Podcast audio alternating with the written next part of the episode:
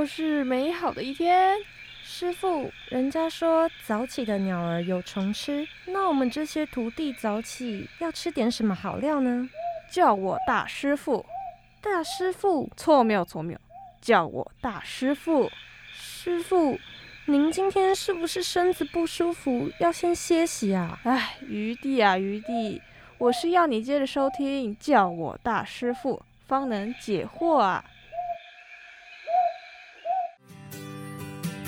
各位听众大家晚安，欢迎收听叫我大师傅，我是主持人 Kitty， 我是主持人 Sushi。 身为大学生并不是都在玩的，有时候呢有大型作业啊、大型比赛或是团体提报魔鬼的期中期末考，不过度过了这些难关，就会想要好好犒赏自己一下。没错，今天要聊的主题呢，乍听之下你会觉得它就是个应酬或下班休息的好地方，但其实啊不只局限于上班族，反而学生族群也是很喜欢去的哦。只不过学生的部分是局限在大学生啦，毕竟这个场所呢还是有年龄限制的。这样听起来怪怪的耶。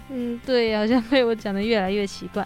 以我自己目前20岁，喜欢欢乐，喜欢吵闹，朋友聚会的场合，偶尔带点微醺微醉的人来说呢，这个地方其实我蛮常去的。看来是位爱喝酒的朋友呢。有炒的、烤的、炸的、冷盘的，喝酒聊天谈是非，可以说我是自己私心跳这个题材啦。那我们今天要聊的呢，就是居酒屋。居酒屋这个文化呢是怎么来的？在大台北又有哪些我和苏喜收藏的喜爱的餐厅呢？在节目后半段也会邀请到一位居酒屋的老板哦。他们对于现在居酒屋这个产业呢，会有什么样的看法呢？事不宜迟，马上揭晓我们第3集节目的第1单元，师傅假爸爸。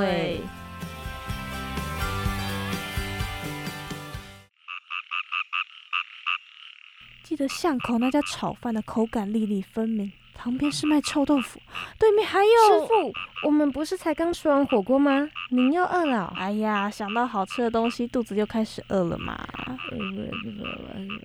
啊？你说什么？我说什么？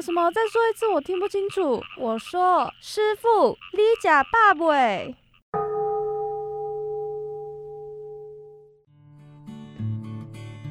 居酒屋呢，翻译成中文就是小酒馆、酒铺的意思，又有灯笼屋、神门帘等绰号，是日本传统的小酒馆，提供酒类和饭菜的大众料理店。前身是只为贵族阶层服务的酿酒屋，在江户时代得到真正的发展，人们可以在贩卖酒的酒屋里面喝酒，店家呢也会提供简单的下酒菜。在居酒屋喝的流连忘返的行为呢，就简称居酒，翻译过来就是停下来喝酒，这就是居酒屋名字的由来。在最刚开始的时候，居酒屋大多为男性客人喝酒的地方，但到了现代啊，其实也越来越多女生，因此呢，也逐渐成为了同事、学生之间时常聚会的地方。那在1970年代左右啊，人们印象居酒屋是只有男性公司职员才可以喝酒的地方。不过呢，在近几年，女性也开始喜欢到居酒屋内饮用她的酒啊，或是她的饭菜那些丰富的餐点。因此，店内的装饰呢，也设法迎合到大众，包括女性啊，包括家庭，能够在居酒屋喝的轻松快乐、吃喝玩乐这种印象呢，就固定下来。那特别从1980年代开始，居酒屋的连锁化之后，酒菜价钱变得更大众化了。居酒屋呢有提供很多种类的饮料啊，还有饭菜。由于这个缘故，居酒屋成为人们聚会啊和朋友聊个畅快的地方。学生呢，或是公司的上班族，或是朋友们等等，经常在居酒屋举行简单的宴会。那在日本，居酒屋主要是以提供日式料理为主的日本风味酒馆。但也有些受西洋影响的料理，像是葡萄酒或是鸡尾酒为主的欧式居酒屋。像这种风格比较突出啊，或以地方特色以及店内招牌料理招揽客人的居酒屋呢，其实蛮多的。他们别具一格的格调，把自己与其他地区的店家分开来。说到居酒屋啊，那一定要介绍一下酒了吧。居酒屋呢提供各式各样的酒类，有些店呢酒类品种非常丰富，也有它的特征是产于日本的酒，日本酒，由于产地或做法不同，风味也会有不同的地方哦。特别来聊聊日本酒烧灼以及泡盛。首先呢，日本酒是用大米制作的酿造酒，既有厚重浓醇的品种，也有像葡萄酒一样的果味酒。那在日本酒，也就是我们现在常看到的清酒，一般冰镇后会拿来饮用，但根据酒类的不同，也有加热或在常温状态下可以饮用的。那把酒的温度调成人们所期望的温度呢，就是希望进一步感受酒的风情啊。烧灼和泡盛呢是蒸馏酒，倒出来就可以喝了，但一般都可能会加冰或加水勾兑后再喝。此外呢，还可能加茶水。那虽然统称是烧酒，但所用的原料呢都很不一样哦，像是白薯、小麦、大米等等。原料它们不同，所以制作出来的酒味呢，也都各自有它们的特色。至于在日本呢，酒有简单分成两种制作方式，一种是酿造，酿造法的酒呢，指的是谷类、水果或者是其他含淀粉、糖类的原料。那经过酵母菌发酵后，将糖分转为酒精的饮料，酒精浓度大多比较低，大概在 5% 到 20% 左右。这种酒呢，像是清酒、葡萄酒、啤酒，都是这个酿造酒的部分。那大部分呢，他们都会用过滤之后再饮用。那另外一种呢，就是蒸馏。蒸馏酒呢，他们是会利用水跟酒精的沸点不同的原理，然后将酿造酒在蒸馏后再做成。所以制作好的酒呢，酒精浓度就非常非常的高。那像是烧灼、威士忌跟琴酒这类等等。当然居酒屋除了喝酒还有美食啦。在日本居酒屋用餐呢，做定位之后，还没有点餐前，店员呢都会端上来一碟小菜，这是日本欢迎客人的一种风俗，也就是酒菜上桌之前的简单小吃。其实中式菜馆也有类似这种小菜的文化，感觉像是招待你来啊，就是饭前垫垫肚子那种。没错，那多数的居酒屋都有提供小菜的部分，相当于收取茶位费。而透过一碟小菜客人可以大致看出这家居酒屋对待客人的态度以及他们家的料理风味。在等待酒菜上桌之前呢，可以不妨悠哉悠哉的享受一下这个日本风俗的习惯。居酒屋一般提供酒类之外，根据居酒屋的种类提供的下酒菜呢会各有不同。目前呢会分为三种。那第一种的话会是烤鸡肉串，这类居酒屋呢是比较传统的，提供日本最常见的烤串。店内设置呢烧烤鸡肉串的台，常常客人直接在眼前就可以看到师傅在那边烤鸡肉串。那除了烤鸡肉各个部位呢，还会有金葱、银杏、菌菇等等的烤串。第二种呢是炉端烧，那店内设置大的方形敞口式的火炉，那在那里呢烧烤的饭菜这样子。几乎所有的炉端烧餐厅都喜欢将各种蔬果或是鲜活的鱼虾贝类等等铺叠在四方形的烧烤台前，你可以随意选择看中的海味或是蔬菜肉串伸手一指，然后在那之间，掌烧者呢就会开始为你烹饪美味的美食哦。那烹饪完成之后呢，他们就会大声的吆喝，用一个船桨将食物递送到客人的面前。那第三种的话就是面食，有一些居酒屋是主打面食，用各种荞麦面、乌冬面等等的是他们的招牌。那他们对于面条本身要求非常的高。随着时代的转变许多居酒屋呢也加入了西式的食物改变风格。同时呢，有些居酒屋为了强调提供新鲜的鱼虾贝类，还制作了小鱼塘，那在顾客眼前现场就是直接烹饪那些鱼之类的这种方式。有很多采用各种各样不同的做法的居酒屋。虽然现在居酒屋跟以前这种分类真的是差很多，但我觉得在不同的时代都有不一样的创新，或者可以说是文化。即便现在看到了可能不在炉端烧或是以面食为主的居酒屋，但一脉相承下来，它的本质还是可以看到的。对而且在这之前我真的都不知道居酒屋有分这么细耶。不只对居酒屋本身，酒的分类也是蛮有趣的。通常大家都只会认为说，它就很像是快炒店的日本版本这样子。单纯喝酒聚会啊，然后聊天吃饭的一个好地方。对啊，这集啊真的是不查还好，一查发现啊资料真的是非常多耶。那补充这么多知识性的东西，实质上的回馈还是要有的。接下来就是要来跟各位分享我们的口袋名单啦。我自己本身超爱喝酒其实做这集根本就是我自己私心喜欢，那也因此呢我接触过蛮多家的居酒屋，那特别来跟听众朋友们好好的分享一下我自己的口袋名单有哪些。那我们第一家要介绍的会是旭乐酒厂，这家其实非常的有名有有喜欢居酒屋这个文化，或者是常常去居酒屋吃饭的人应该都会知道这一家，因为这一家在台北的东区，就一个很热闹的地方。是，台北的东区完全就是居酒屋跟酒吧的战场，真的超多年轻人超级多年轻人或者是上班族下班之后会去的地方。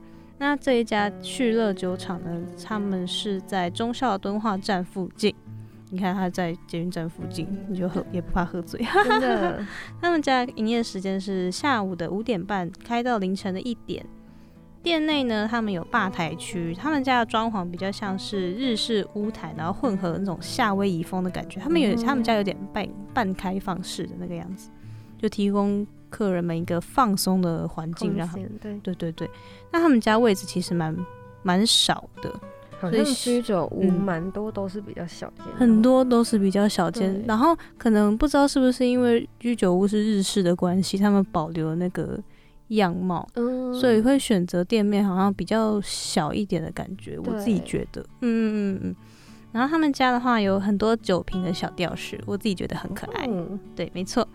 然后呢他们家另外有一个我自己觉得蛮加分的点，是有一只狗，有一只狗超加分真的加分，只要遇到狗就很加分而且那只狗很亲民，它很可爱，对，就是你去跟它打招呼，它可能会对你，它会先对你叫啦然后再过来可能给你讨摸这样子，我觉得好可爱哦，我自己也觉得好喜欢。他们家有低消是400块，不过我觉得去居酒屋大家就是可能要准备好个500-600，对，就差不多会是有要知道是你个价了，饭钱跟酒水搭一搭可能就400-500、500-600跑不掉没错。那接下来来介绍这一家旭乐酒厂，他们家我自己觉得非常好吃，也是许多网友推荐的餐点这样子。第一道要介绍其实很经典，是松板猪炒水莲。哇，水莲很好吃耶，我超级爱水莲，而且松板猪水莲其实是很多家居酒屋都会有的一项菜就是餐点这样子。我会特别推荐它是因为他们家有加白酱他们家是用白酱下去煮，那个白酱就是我们在吃意大利面的时候那种奶油味的白酱非常好吃我的天哪，它真的有感觉那个整个味道就是大提升，然后很有层次，你咬下去本来会是清爽的口感，然后再配上它的那个酱 Oh my god 浓郁，对，超好吃。它跟一般的炒水莲真的不太一样，因为我们通常碰到不管是热炒还是居酒屋遇到的都是可能就快炒，对，就是那种咸味而已一般的盐巴调味一下那样子，对，他们家加了白酱，他们家的白酱又很浓，然后也不会腻，加白酱很特别，对啊。然后我自己非常私心爱他，一上菜，他一上桌，那时候我跟我朋友去吃，直接抢光好扯根本就不等什么酒还没来啊什么什么的问题，然后反正就是先把它吃光就对了，真的太好吃了。那另外要推荐的是明太子系列的东西，明太子也是居酒屋的经典对，而且很日式，对，它就是很日式的一项东西，然后我自己也是超爱。明太子的话推荐2道餐点，一个是明太子马铃薯，那另外一个是明太子奶油乌龙面对，他们家乌龙面很 Q 弹，你就会吃起来就是短又短又的真的好好吃，我现在真的好饿。然后他们家明太子马铃薯的话，我印象很深刻的是它就是下面一层马铃薯然后上面叠大概跟马铃薯差不多厚的明太子，马铃薯是烤的那一种啊好像是烤的耶我记得然后搭配上明太子，就是好搭哦。它明太子这样给很厚也太多了吧，超级对你就会觉得天哪，我真的好饱哦。对啊，很幸福欸。我那天跟我朋友去吃，我们点了真的是满桌，然后吃不完就觉得好可惜，但是还是会把它硬吃下去，真的太好吃了，我真的好喜欢。但是我比较推荐的会是他们家明太子奶油乌龙面，因为刚刚有说到那个奶油的部分，对，他们家奶油真的很棒，我很喜欢他们家奶油。那感觉他们家的招牌应该奶油系列、白酱系列的，真的很推，就是有去吃过的人通常也会推这一个。然后他们家明太子新鲜的味道跟微辣的味道可以去解腻，对，就是蛮搭的。因为有时候白酱大家可能会担心说会不会太腻，对，久了会腻，或者是你可能放凉会觉得哦就没有那么好吃的这样子。可是明太子的话就有一种就是层次再多跟你多一层这种感觉。另外一道餐点呢，是我自己没有吃过但是网络上推荐的，是胡麻菠菜。胡麻菠菜好酷哦。对，它就是菠菜然后上面加胡麻酱，它是比较偏向于冷盘系列的餐点这样子。胡麻酱的味道是怎么样？胡麻酱的味道的话，他们家胡麻酱相较于可能我们吃过的那种麻酱面，他们家的胡麻酱据说是比较偏甜，日式的那种感觉。也没有，他们家的胡麻酱没有到说很特别啦，但是有一个小小突出的点是他们家的芝麻味很重。然后网友表示芝麻搭菠菜超级配，这个说法是第一次听到。芝麻跟菠菜，对，我觉得芝麻跟菠菜我自己也是不会想到他们两个搭在一起会好吃。我觉得居酒屋就是有很多这种很特别的菜色组合， 对，就是用什么加什么然后蹦出什么新滋味这种感觉，就觉得哇哦，真的是大开眼界。而且每一家居酒屋都有自己特别的料理，或者他们自己的贵店他们自己的特色这样，就很喜欢去居酒屋然后体验这种不同的文化不同的故事，我觉得很棒。最后一道餐点，我来到最后一道餐点了，我现在再讲下去我就觉得我真的好饿。最后一个是猴莲生鱼片。猴莲是什么？我其实没有很特别去查它名字是怎么来的，但是我只知道他们家这个生鱼片是辣的。哇，是辣的，是辣的，很酷。他们对，他们是生鱼片，然后淋上一个酱汁，特调酱汁这样，然后下面有铺了一层洋葱。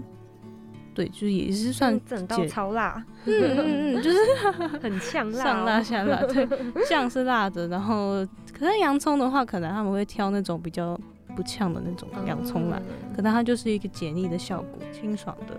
对，反正有很多人会推这一道料理，因为它太特别了，是辣的生鱼片。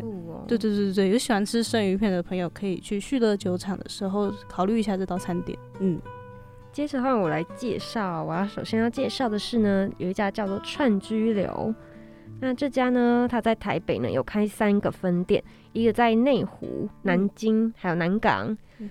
那它呢外观上呢就很明显可以看到它有红色系的灯，它整家店都有散发出红红的光芒，所以就很明显可以看到。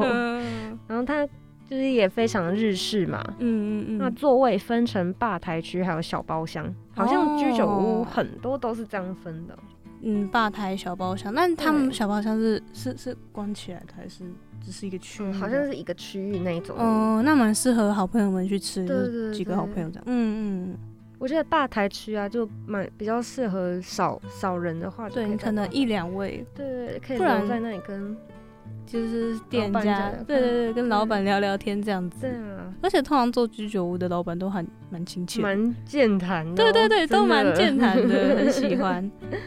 那接下来讲到它的酒类，那酒类呢是只有分瓶装的，其实这里就有点小可惜了。对，因为居酒屋的话，酒类真的要比较重要。对，酒类真是比多的，我的天哪，那你就看不完这样。但这家好像比较相反一点，它串烧多一点。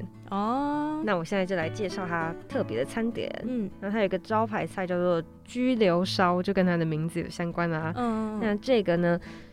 吃起来口感就像大阪烧那样，然后它里面是有加起司、玉米还有高丽菜的。哇，就是大阪烧。对，基本上就是大阪烧，听起来很像大阪烧啦。对，那这个价位是130哦。我觉得这家算比较平价的。我这样听起来也是，没错。对。那还有第2个叫做烤牛横膈膜串。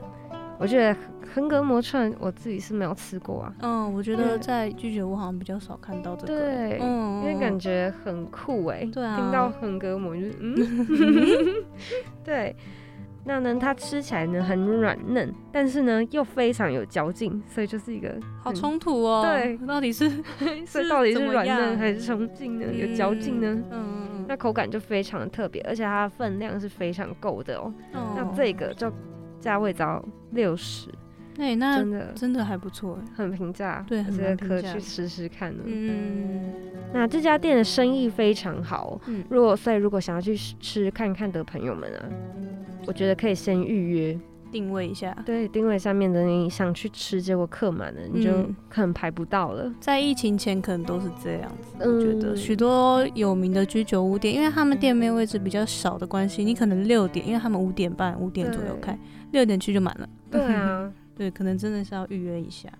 那营业时间呢是周一到周日的5点开到半夜1点，没有要休息的意思。这家店每天都开哦，欢迎大家去。好， 好，那现在换我讲我的自己的第二家是基安居酒屋，这家也是台北很红，因为它红到开3家。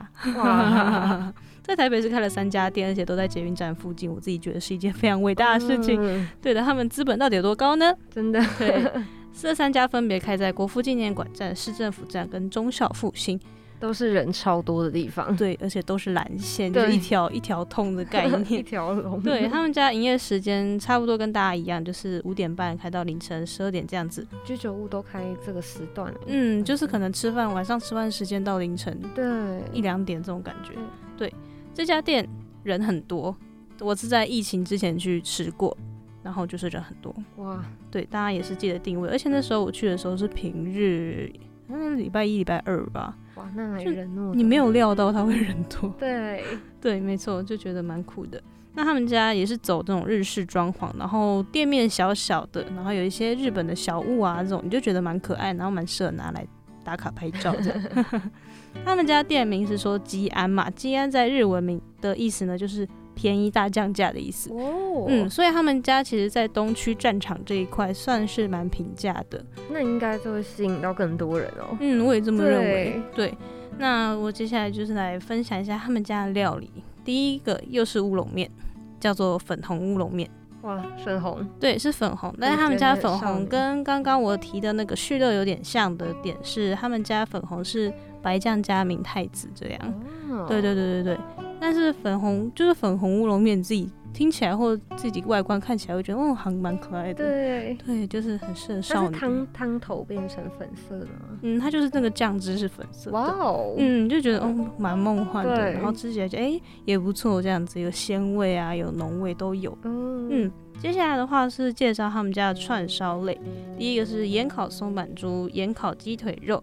特别讲盐烤鸡腿肉是因为它附的酱是柚子汁。哇，这个很特别，通常大家想到都会加柠檬。 对，他们家是用柚子汁，觉得我自己觉得蛮酷的，蛮特别的。对，然后再来又要介绍明太子，我自己真的是太爱明太子，我看到明太子我就要介绍。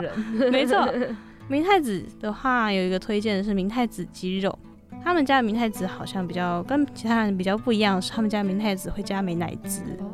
对对对，所以吃起来口味会比较滑顺一点。然后据说他们家明太子鸡肉，就是那明太子也是叠超厚一层啦，但是老板没有在怕成本的那种感觉。居酒屋都很敢给哦。对啊，我也觉得，而且居酒屋的老板给人家感觉都很亲切啊，然后很好聊天啊这种，我就觉得哇，很愿意交朋友。对啊，然后因为通常去居酒屋，不管你是一个人还是跟朋友，你都可以跟居酒屋的老板聊聊天啊。对啊，交个朋友这种。对，我自己是蛮喜欢居酒屋这种风气、这种文化，然后这种去那边吃饭这种体验感受，我自己很喜欢。对，那最后一个要介绍，我们来最后一个了，它叫做酥炸咸 QQ。这是炸汤圆吗？我那时候以为它是甜点，但是它是外面口感会像麻糬，里面包肉。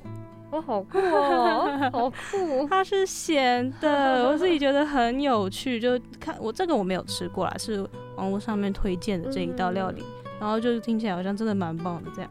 这听名字就会想要点看看。对啊，就觉得很有趣的一道料理。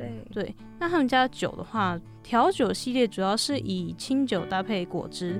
然后这种酒就比较适合女生喝，就甜甜的，然后也不会喜欢这种甜甜的有加果汁的。对，没错。那他们有一款酒瓶很特别，糊状的酒，他们这个酒瓶呢它中间有一个凹槽，那个凹槽是拿来干嘛？是拿来放冰块的。哇，很酷哦！因为冰块通常放到酒，你去喝过酒，去吃过居酒屋，不管你去酒吧什么，你碰过酒你就知道，冰块放进去就是会融化，但是酒就是要冰冰的才好喝。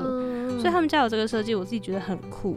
哇，这个还蛮特别的设计，对，就是它不会融化之后，然后稀释掉原本你喝的酒这样子。但它会有一直维持那个冰冰的。对，没错没错，我自己觉得蛮酷的。有去吉安食堂的朋友们可以点点看这种酒这样子。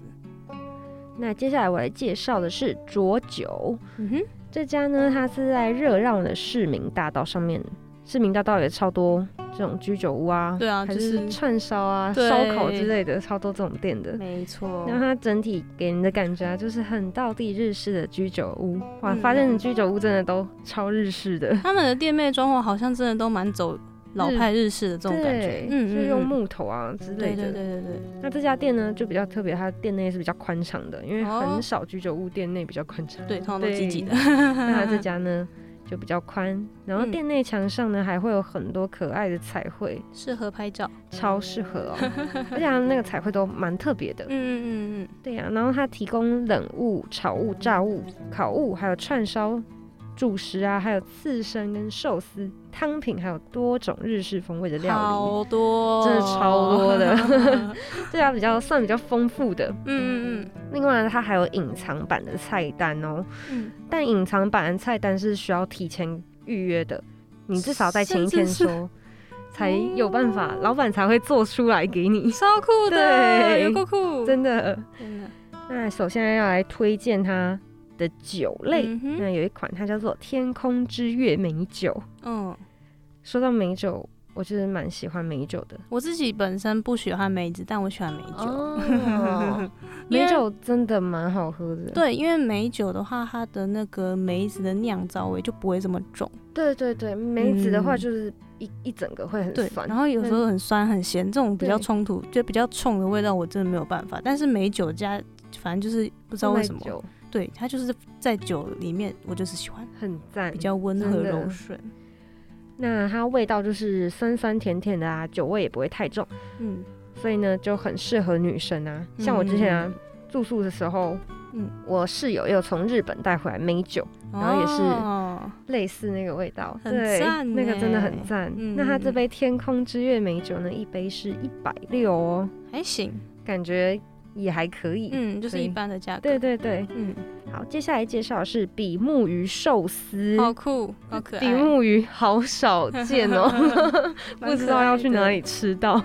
如果想试试看比目鱼的味道，可以来浊酒这家店吃看看。那它寿司的部分就比较高单价一点哦，它只有4个，然后但是这样一份会有4块，然后就会有价格是400块。看来比目鱼蛮贵的，对，因为太少见了。对，的确。那它是用炙烧的方式，然后搭配酱汁刷在那个比目鱼上面，所以呢它油脂会很丰富，而且它那个油脂看网络上照片还是用低的哦。Oh my god， 超丰富。对，所以你咬一口呢就可以感受到鱼肉的鲜甜味。再来介绍的是蔬果串，好像通常都会只叫蔬菜串，很少蔬果。对，很少是蔬果。那它这个蔬果还蛮酷，它是用葡萄还有肉，超酷的。它是合在一起的葡萄跟串肉。那它的肉质就很软嫩啊，然后配着葡萄，所以那个口感就非常的特别。那这一串呢是160，可以点点看，因为我觉得加葡萄真的还蛮特别的。对啊。那它营业时间呢是晚上6点到半夜的1点。那周五周六呢会延长到2点。介绍完以上林总呢，从历史故事到我们大聊特聊自己喜欢的餐厅啊，接着下一个单元我们邀请到了一位嘉宾莅临到现场哦，亲自告诉各位听众朋友们那些关于居酒屋你可能不知道的事。就让我们用掌声欢迎接下来的下一个单元，师傅促膝长谈。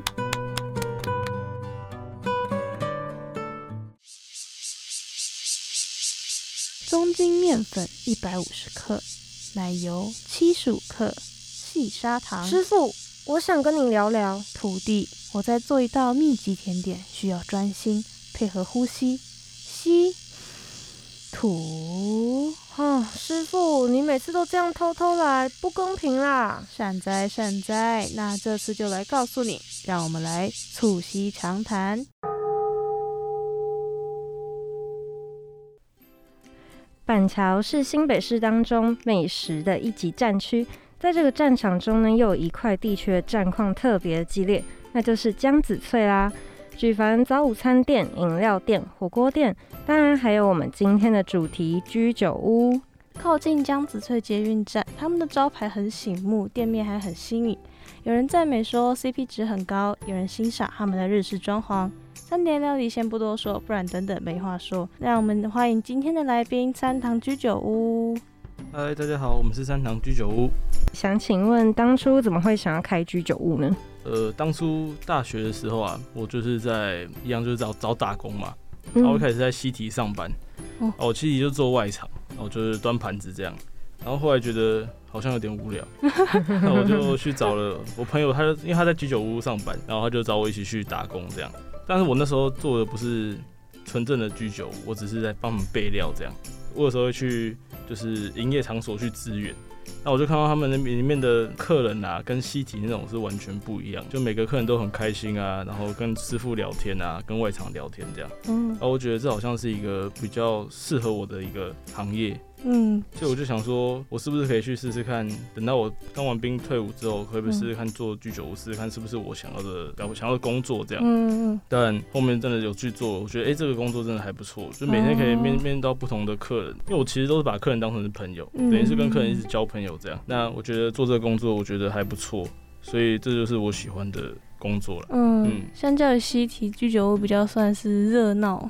就比较活泼，比较活啦，对，就是不会一定要跟客人毕恭毕敬或是干嘛，对。但是我们就是可以严谨的态度去面对他，但是我们用轻松的表情啊，轻松的互动方式去跟他们相处，这是我比较喜欢的工作环境啊。那当初怎么会选在板桥经营呢？板桥经营的话，是因为我是板桥人，我比较知道板桥的，就是哪边有客人，哪边的族群是我需要的，我需要的客人，我是简单来说，我对板桥比较熟啊，比较熟的话，就会我觉得比较好找到店面。如果我在台北，我可能不熟，我找到一个不好的店面，那店面就是开店一个很重要的环节啦。对啊，所以。我选择在板桥开店是这是一个原因啊。有发现主要我们那时候在查有哪些居酒屋店面的时候，都位在捷运站附近。你们那时候有这样选择吗？捷运站附近是每个居酒屋一定都会必备的要素之一，因为客人来喝酒的话，一定要搭捷运。对。那在捷运站附近是一个很重要的要素啊，因为客人来的时候方便，就是你那间店被客人选到的几率就越大，所以当然交通方便是一个很重要的元素。那你们店的视觉啊，从外观装潢、还有摆设跟店铺的招牌，还有 logo， 到最终经营出来的氛围，都结合传统的日式风格，但却又带有一些现代元素。那这是怎么设计的呢？就像我刚刚说的，我从以前到现在，就是从20岁开始做居酒屋做到现在。那你在做每个工作的时候，你会去观察到每间公司、每间店面的各种装潢，你可以把一些你喜欢的装潢元素融入在里面，然后再加上自己的创意或者干嘛。有时候店面它的格局不是说我想要怎么样就怎么样，所以当初在跟。因为我开这间店的时候，我没有请设计师，所以我都是跟我的木工讨论。他讨论出来，他觉得这样怎么样呢？我们讨论出来，然后就设计出一个我觉得 OK， 然后他也做得出来的一间店面这样子。那 logo 的部分，我就是想要简单。对。那居酒屋的元素就是 logo 旁边都会有个圈圈这样。而且我在后面，但我觉得可能要跟大家稍微有点不一样，我在下面加个印章这样。对，就会比较稍微。特别一点点，就希望能够让比较特别啦。你本身有设计或者是做料理之类方面的出身的吗？还是？不是，我大学是读企业管理，所以就完全跟产业没关系。但是因为你现在经营的话，还算是有一点点沾上边吗？但大学我没有很爱念书啦，所以我也不知道我大学到底学。大学最重要的是就认识很多人脉，我觉得这是很重要的。对，人脉很重要，就是你可以不管遇到什么问题啊，都会有朋友可以来帮助你，各路的朋友都可以来帮你想办法这样，嗯，我觉得是还不错的一个过程啊。嗯，在来录音之前，我们有聊到，就是你们店是今年4月份才开的，对不对？对。哦，那想要问你们在刚开幕的时候会用什么方式宣传呢？我们那时候刚开幕的时候是用啤酒买2送1。哦。嗯，那时候就会吸引很多酒客。嗯，我们试营运是1个礼拜，希望在那期间内能够吸引到附近的客群，因为那时候我们还没开始做广告，所以我们希望能够吸引到附近的客群，能够让附近的客人来认识我们这间店，对啊，来吃吃看这样子。嗯，对对对。是怎么决定试营运的时长？时长哦，嗯，就是我们因为那时候我们只有3个员工，所以其实而且我们彼此都认识，嗯，对，所以我们不太需要去磨合。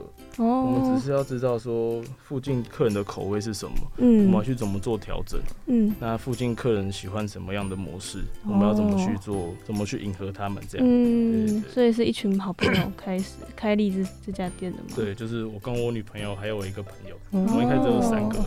你们3个吧，就一起打算要开了。一起打算要开，其实是我打算要开啊。对，然后我朋友他原本在拉面店上班，哦，我跟他说拜托来帮我，他就说，对吧，啊？他一开始也很挣扎，对吧，啊？就是因为大家都不是很年轻的人，嗯，还是有些金钱压力。那，一开始我们刚开店的时候，当然没办法给他像拉面店这么高的薪水，但我也很感谢他能够来帮我，来帮我一起打拼这样，嗯，对吧，啊？这就是觉得自己运气好的一个地方，对啊，然后我们现在就是合作的也都还 OK， 对啊，对啊，这到现在都还持续的，有持续啊，对啊，就是他，我觉得他很棒。好，那想要问，因为刚刚说的是4月嘛，嗯，其实我们5月就碰到了疫情，那在疫情的时候有没有遇到一些解决方法啊之类的？其实居酒屋遇到疫情，它真的是很不吃香，嗯，因为居酒屋这个东西就是吃气氛，一群人这样，对，嗯，居酒屋这个行业是吃气氛，然后你说要串烧带回家吃，那讲白一点，那就干脆去买什么路边摊啊，那种，因为我们不管再用好的肉，多好的肉，然后你带回家吃，跟现场吃一定多差非常的大，嗯，对，所以我们在疫情的时候其实很挣扎，我们应该要做什么东西，嗯，所以后来因为真的疫情真的太严重，所以我们没办法，真的时候真的没办法生存。如果我们只卖居酒屋的产品的话，所以我们后来就研发什么冻饭啊，让客人可以吃饱的东西，嗯，但我们那附近的便当店太多，所以我们那时候出冻饭的时候，完蛋，真的就是接受度没这么高了，嗯，对吧，啊？但还是会有客人来买，因为还是会有不同的客群想要吃吃看不一样的东西。嗯，那我也很感谢那时候在疫情的时候，很多忠实的客人就是想来吃饭，尽管现在疫情可能快到尾声了，嗯，他们还是会想来说啊，那个还有没有冻饭还有没有在卖，哦，就冷面还有没有在卖之类的。我们还是很感谢那一群客人，嗯。那现在还有在卖吗？现在我们比较少在卖，那個，嗯，因为我们现在主要是以内场的，就是以内用的内用为主，嗯。那如果我们在接那些外带的话，其实会影响到内用他们的流程，嗯，对啊，所以我们就比较不接外带。那时候想过跟外送平台合作吗？我们有跟 Uber Eats 合作，所以现在就没有了。现在还是有，哦，我们可能客人没那么多的时候，我们就会把它打开。哦，基本上我们现在大部分时间都比较少开 Uber Eats， 因为现在内用的客人居多，那师傅们光出内用的餐点就会比较忙，嗯，所以我们就比较不会开。我们比较注重餐点啊，嗯，对啊，如果我们很敢的把这个东西出去，那我不知道这个东西是好的还是不好，那我们应该不要去赚到这个钱，还是要有它的品质。对对对对对。嗯，所以 Uber Eats 还可以选择你要不要开哦。可以啊 ，Uber Eats 你可以把它关掉，然后等到不忙的时候再把它打开。那从网络文章啊就知道你们店常常会有那种私房料理或者是新的菜色会呈现给顾客。那想请问店内的料理除了菜单上的规划之外，还会有其他新品项是怎么发想出来的？怎么发想哦？有很多很多管道。像我有时候看卡通，有一个卡通叫十几之灵，对，十几之灵。对，我看那卡通的时候，我也有一些灵感，然后就是。你可能看一些日本的网站，然后日本他们的居酒屋的东西也会有一些灵感。嗯，那你看别间居酒屋的菜也会有一些灵感，可以把它做些改变这样子。哦，对啊，就是很多方法、很多面向都可以去找到新的灵感，从生活中找的感觉。对啊，对啊。那这些在做料理的时候有遇过什么样的困难吗？应该也不是说困难，就是我们就只是要一直去试。那我们在卖的时候，可能有些客人会跟你反映说，这个东西我觉得应该怎样可以更好，那我们就可以去针对这些东西我们去做改进这样，对啊，这也应该不算困难，就是我们要一样就是要迎合消费者他们的需求。可能这个东西我们觉得好吃，可是消费者可能觉得太咸，那我们就是要去做这个东西，去做把它做改善这样。哦，对对对。那有特别推荐的菜色吗？像是必吃必点啊，或者是创新独特的料理，想要分享给听众朋友们？我觉得我们店比较特别的是有一个叫豆包烧，味噌豆包烧，但是忘记几年前，那朋友在日本他游学。然后他在居酒屋打工，那我去他那居酒屋吃的，当吃下吃的时候，我觉得这东西看起来很平凡，虽然吃下去也很平凡啊，但是我觉得很好吃，就是平凡的美味，所以我就把它带回台湾，我觉得这东西还不错，对啊，就是一个下酒的小菜，那就是我觉得很平凡这样，但是我觉得很好吃，还有一个东西叫起酥麻糬，这是我在疫情的时候想的，对，因为那时候我们疫情的时候很常叫那个达美乐。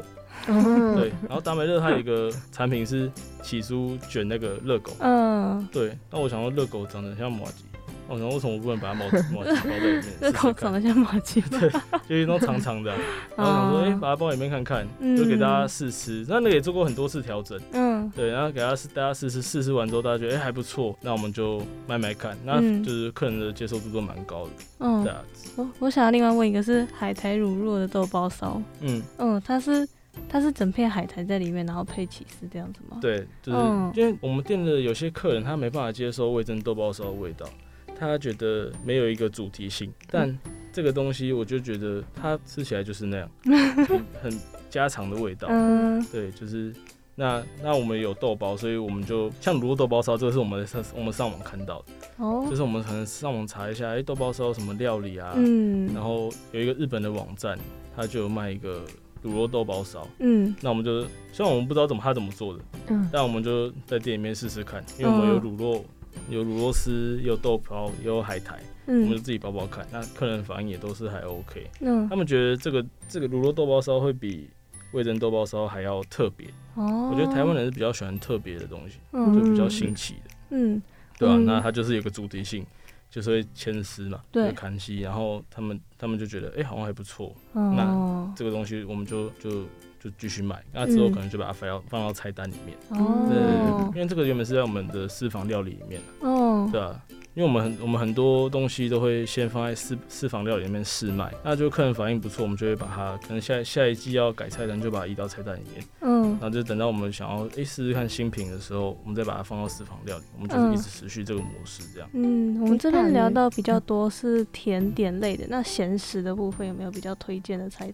咸食吗？我们有一个鸡肉丸，是月见鸡肉丸，对，那是我们自己打的。对对对，那个也经过很多次改版，对吧？很多客人都会说，一开始第一版的时候，客人会说好像有点干，有点柴。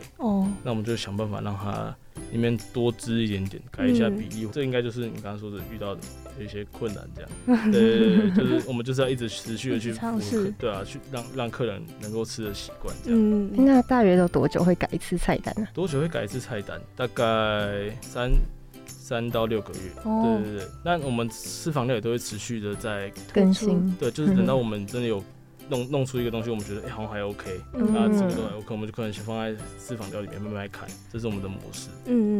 那在这页菜单翻到另外一面，可以看到的是酒类，你们的酒类也是非常的多元。想要问一下，在酒类方面的发想是如何设计的呢？我们酒类的发想的话，我们就是讲白一点，我们是以女生的客群为主要，对，因为男生来居酒屋不外乎就是喝啤酒、喝清酒。那我们觉得女生来居酒屋，她如果有只喝啤酒、只喝美酒啊、柚子酒那些，好像就比较单调，因为可能去每天居酒屋可能都是这样。对。那我们就想要做一些，可能我觉得女生也会有时候会想要跟男朋友啊，跟朋友一起喝啤酒，那我们就做一些比较有调味过的啤酒，让那个麦味跟苦味不要这么的明显。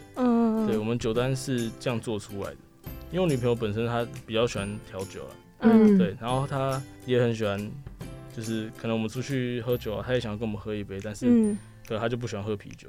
所以他就想要为女生做一些比较不一样的啤酒，这样苦苦。女生比较不喜欢喝太烈，酒味太重的，对，然后太苦的、太薄的，对，然后麦味太重，女生那种都不太喜欢。的确。那想要问，有一款是小熊软糖的调酒，但它没有出现在酒单上面，想问这个是怎么想出来的？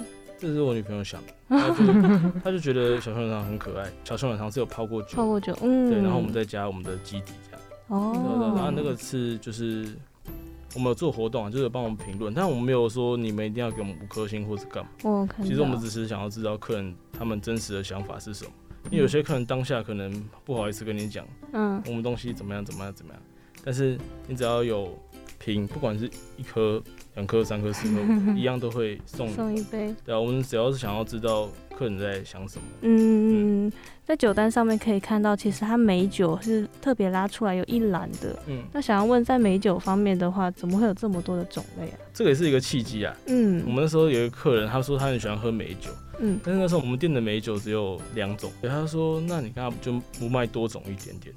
那我们想到，好像也是有一些居酒屋有美酒喝到饱这个活动，哦，但是我很多客人很喜欢，但是我觉得美酒如果做喝到饱的话，第一个品质吗？对，品质会没有到，我不敢说品质会不好，我觉得我觉得好像我比较没办法接受去美酒喝到饱，所以我干脆我就进7种我喜欢喝的美酒。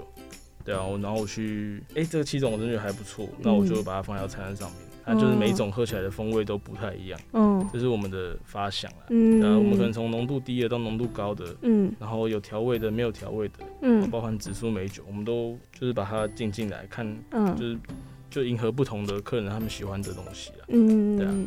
那其实讲到酒，我们还是不得不麻烦三堂帮我们分门别类一下，帮我们推荐一款。适合女生喝的酒的话，你会想要选哪一种酒？适合女生喝的酒的话，我们有一些特调，我们有一个叫热带水果酒，但是我们是用苹果去做的，对，然后加白酒，我觉得那个还不错，那个酒精浓度没有到很高，然后就是它摆起来又蛮漂亮的，因为女生都很爱拍照，然后美酒我其实也蛮推荐的。对啊，因为女生我觉得基本上都蛮喜欢喝美酒，我觉得，对啊，我个人的感觉。那假如是一坨人好朋友聚餐来这边喝的酒的话，你会比较推荐哪一款吗？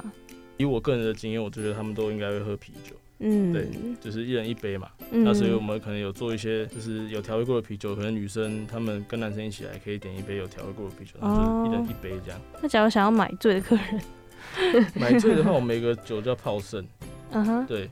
它的酒精浓度大概30%，那款酒是我自己非常爱的，因为我觉得它的香气跟它的喝下去的感觉，我觉得很棒，对，所以如果有男生他敢喝比较烈的酒的话，我都会推他这一支，因为我觉得他真的还不错，那你自己平常会很常喝酒吗？我蛮常喝的啊，但我不就是我小酌，因为年纪到了，都不太对啊，就小酌这样。那就是从很多部落客的贴文啊，就可以知道取名为三堂是老板认为要好的居酒屋需要具备的3个元素，就是要好的食物、好的酒跟好的气氛和服务。那怎么会想要有这样的坚持？其实我觉得每间居酒屋啊，他们都想要坚持这3个东西。对啊，我觉得因为我觉得大家每间居酒屋都是朝这3个地方去做努力。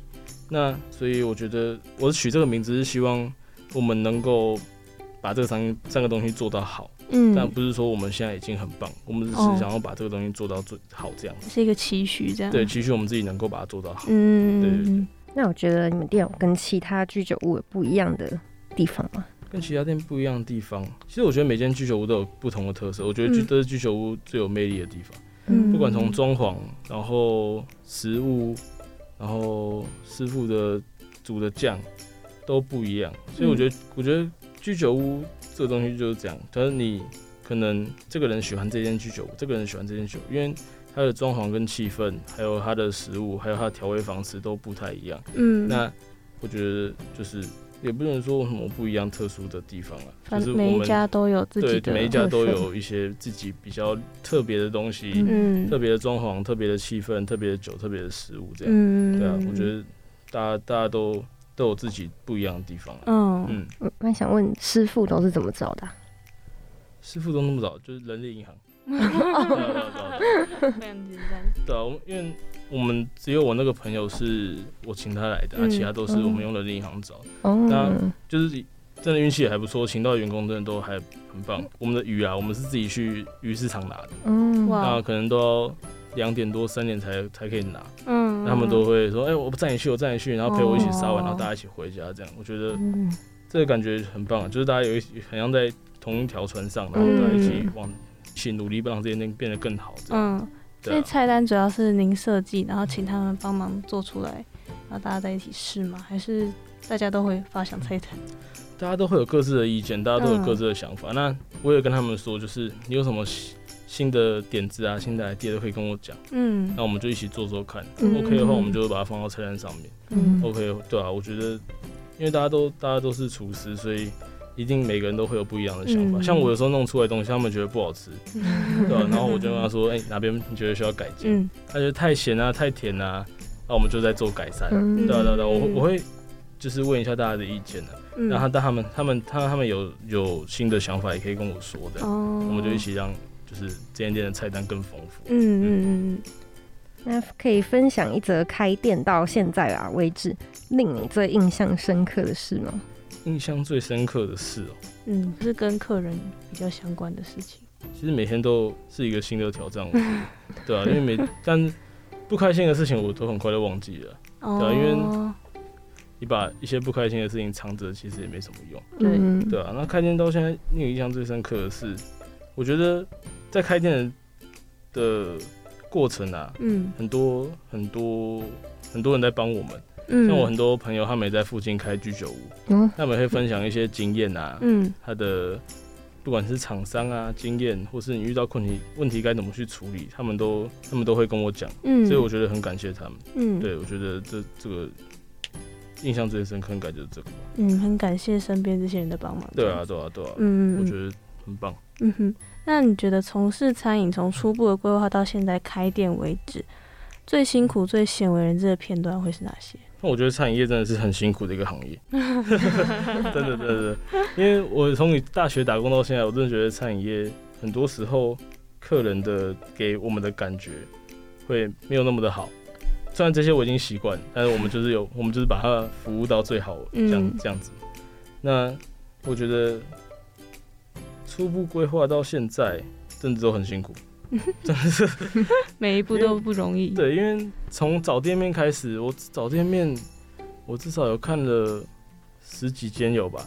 那你看了你喜欢，但租金太高。然后就是你还要去想你要怎么去规划这间店，因为我没有资金比较多，我没办法去请设计师去帮我做这件事情。所以等到你要开始做的时候，你才会发现哇，怎么这么多问题？太可怕了，对吧？就是开店很辛苦，做产业也很辛苦，对啊，所以大家要体会一下做产业的辛劳，尊重一下，因为不是尊重啊，就对我们好一点这样。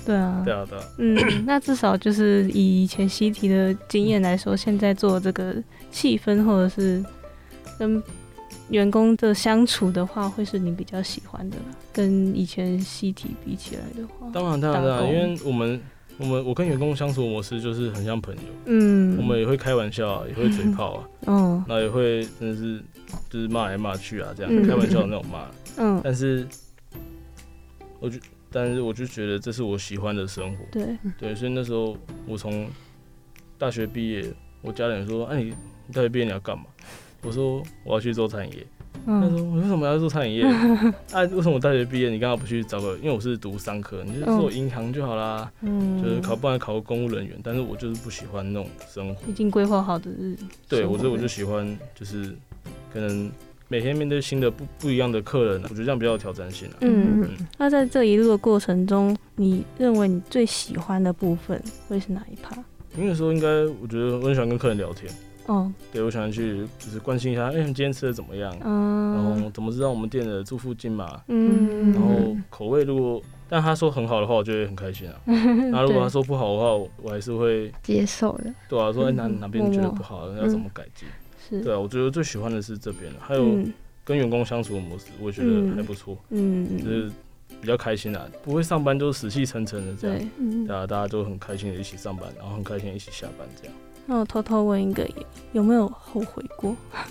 是没有到后悔啊，是觉得很累，对，真的很累，尤其是疫情的时候，我会觉得怎么可以有人这么搞成这样，真的啊，一开店就遇到，对啊，我真的开不到1个月，哦，对啊，然后我吓到了，这也不算后悔，就是觉得那我要怎么去让这个怎么去度过这一段时期，这样、对啊。那身为前辈，有没有什么想给未来有意愿经营居酒屋的听众们一个建议呢？建议哦，我觉得如果真的想要做居酒屋啊，真的可以找一间自己喜欢的风格的店、去上班去学，然后真的要学到真的自己觉得 OK 的时候，趁年轻赶快去做这件事情。因为我们年轻，我们才有本钱啊。像对啊，如果你40岁你才想要去做这件事情，太晚了。第一个，你体力就不够了，然后第二个，你没有本钱可以失败，那像我们我们去做这件事情，我们就算失败了，我们还是有时间去把这些东西补足。比如说我亏了多少钱，然后我用我剩下的时间去把它赚回来。对，我觉得要趁年轻啊。那想对当初自己刚踏入这个行业的自己说什么呢？说什么？我就觉得，就是我自己有慢慢达成我自己的梦想了，对吧、就是那从大学毕业之后退伍，我就是朝我想要开店这个东西去做努力。那有慢慢在做到，我觉得自己有慢慢在自己的道路上去往前走了。所以我觉得就是加油。还有很长一段路要走，就是期许自己能够越来越好，对、因为当了老板之后，就跟在别的地方上班不太一样，所有想的事情都不太一样。那在未来的话，三堂居酒屋会有什么样的规划吗？规划的话，当然是希望能够开分店，对，我希望能够试试看，如果开在别的地方，别的客人会不会接受？这样、当然也要这间店有做起来，或者生意还不错。那其实有人会说，居酒屋就是日式的热炒。那其实撇除掉日式跟台式在料理这个方面的差异，你们会认为居酒屋跟热炒最大的差异点会是什么？我觉得气氛欸，气氛不太一样。居酒屋的气氛比较日式，然后它的灯光比较暗，然后它跟热炒店真的是我觉得差蛮多的。有关于气氛，关于酒类。对，就真的差蛮多的。像热炒店就比较吵杂一点点，对。那居酒屋可能虽然也会吵，但是我觉得那种吵是不太一样的。对。然后我觉得客群也不太一样，就是热炒店的客群跟居酒屋的客群都比较不一样。我觉得热炒店他们的酒啊，喝的酒会比较普通一点点。那我们居酒屋可能会比较丰富，啦。今天的访谈就到这边结束啦，谢谢三堂的分享。